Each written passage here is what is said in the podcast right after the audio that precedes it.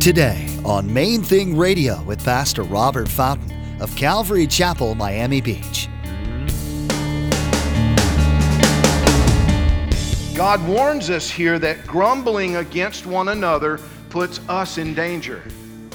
Grumbling against other Christians actually puts us in danger. You might want to take a walk. It's you I'm complaining about. The Bible says this is dangerous. Dangerous stuff. Do not grumble against one another, brothers, lest you be condemned. Behold, the judge is standing at the door. Wow. In today's teaching with Pastor Robert, we'll hear Jesus' perspective on grumbling about other believers. According to the Bible, grumbling about another person's failings can be a very dangerous thing because we will stand before God and give an account for every deed and idle word we use to make judgments about others. Stick around after today's message from Pastor Robert. I have quite a bit of information that I'd like to share with you, our web address, podcast subscription information, and our contact information. But first, here's Pastor Robert in the book of James, chapter 5, verse 9, with today's study. I'm forever grateful to my mentor, Michael Berg, reminded us almost 30 years ago that truth is still true, even though you and I are incapable of fully and completely and perfectly living it out. Now, what that means for me as a Bible teacher is that I have an obligation to teach it, even if I'm not measuring up to it. Can you see that? I mean, if I decided that I'm only going to teach you those things that I'm really perfectly living up to, I'd have a very narrow list of things to talk about. Can you see that? Because in reality, man, we're all human. Only Jesus is perfect. The Word of God is absolutely perfect and true. And if I intend to teach the whole counsel of Scripture, well, then there will be times when my life won't be the best example of the principles which I present to you from the Word of God. There will be times, like today, when the passage I have a responsibility to teach stings me before it stings you. You see that? When I'm convicted by the message of Scripture. Now listen, I was thinking about this. I was like, man, Lord, why didn't you time this so that it fell on Father's Day? That's a perfect Father's Day message, you know. And on those occasions when you dads set a bad example for your children, own up to it. Acknowledge it. Just admit it. Ask them to forgive you. You know, I was thinking about that this week, you know, that we need to teach our children humility, and that's one of the ways that we do it. One of the ways we train our children to humility, you know, being honest about who they are, being real about who they are is, well, we do that in front of them. We admit our mistakes. We acknowledge our mistakes. And we help our children to learn from our mistakes. There are three magic words in the English language. In my opinion, those three magic words are, please forgive me. Please forgive me. We don't use them very often. Instead, what we often do, I find anyway, most of us just say something like, I'm sorry.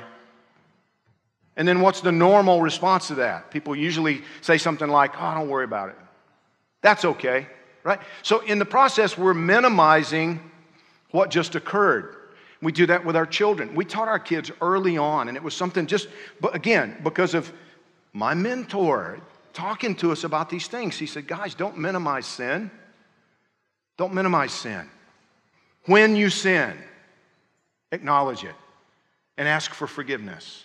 Do it just like that. Please forgive me for this or that. And then the appropriate response to that is, I forgive you. Not, don't worry about it. It's okay. It's not okay. It's not okay. And if we will start doing that with each other, what you find is that you end up with closure. You end up with the opportunity now to restore and move forward. Can you see that? Because, I mean, really and truly, a lot of times, we battle with it a little bit? Maybe I'm just talking for myself here, but I don't think so. I'm sorry. Oh, don't worry about it.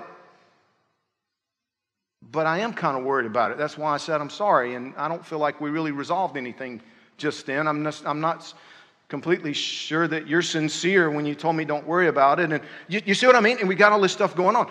Whereas if we actually deal with this with the gravity it deserves, I sinned against you. Please forgive me.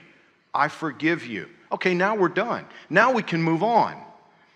Unless we're both hypocrites, and then now we have a whole other issue to deal with, right? But if we're people of integrity, and we actually do it that way, then we can bring things to a conclusion, and we can have restoration, and we can have reconciliation in relationships, and we can move forward, and we can grow. And that's what it's all about. And with our children particularly, men, if we model this kind of thing in front of them, son, I'm sorry I snapped at you. Please forgive me. It was wrong. What does that do with our children? What a great example to set for our sons. Be a man. Admit you messed up. Be a man. Call that what it was. You see what I mean? And with our daughters, you know, like Ken Graves emphasized to us a couple of weeks ago, start emphasizing character instead of appearance. And actually train into our children humility, transparency. Because, I mean, think about it. If you don't, you know, if you blow it in front of your kids and in your pride you make excuses for it and you pretend it didn't happen, you justify it or you just blow right past it or whatever. Now you've set two bad examples for your child. You're training them to make excuses. You're training them toward pride. And you're training them that whatever stupid thing you did that now you're covering up, that was okay. You see what I mean? You're training them to do that same dumb thing that you do, and you're training them to act in pride, make excuses for it, rationalize their behavior, justify it, and just kind of pretend it never happened. No, that's not what we want. Is that what we want for our kids? That's not what we want. That's not the example that we want for our children. And so we need to be careful that that's not the example that we set. James chapter 5, verse 9. By the way, that was free. That was a sermonette. Now we get to the sermon. James chapter 5, verse 9 says, "Do not grumble against one another, brethren, lest you be condemned. Behold, the judge is standing at the door. My brethren, take the prophets who spoke in the name of the Lord as an example of suffering and patience. Indeed, we count them blessed who endure. You have heard of the perseverance of Job and seen the end intended by the Lord, that the Lord is very compassionate and merciful."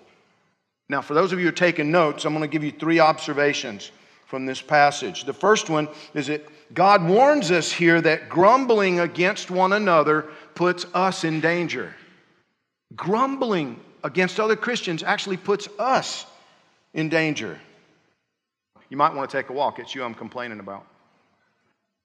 The Bible says this is dangerous. Dangerous stuff.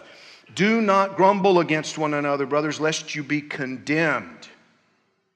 Behold, the judge is standing at the door. Wow. Jesus himself spoke on this subject in Matthew chapter 7, verse 1. He taught us, "Judge not that you be not judged, for with what judgment you judge, you will be judged. And with the measure you use, it will be measured back to you. Why do you look at the speck in your brother's eye, but do not consider the plank in your own eye? How can you say to your brother, let me remove the speck from your eye, and look, a plank is in your own eye? Hypocrite!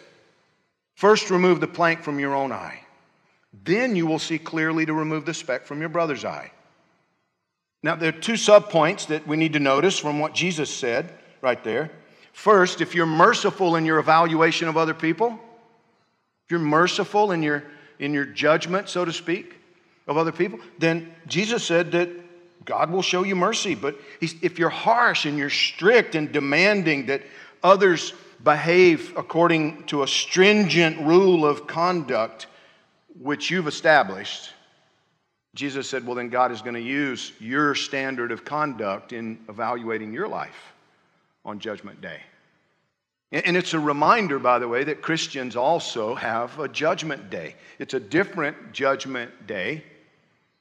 The Bible says that those who have rejected Christ will be eternally condemned, separated from God forever, because that's what they've chosen to live on their own terms. So on Judgment Day, they'll be separated forever, to be allowed to continue doing that.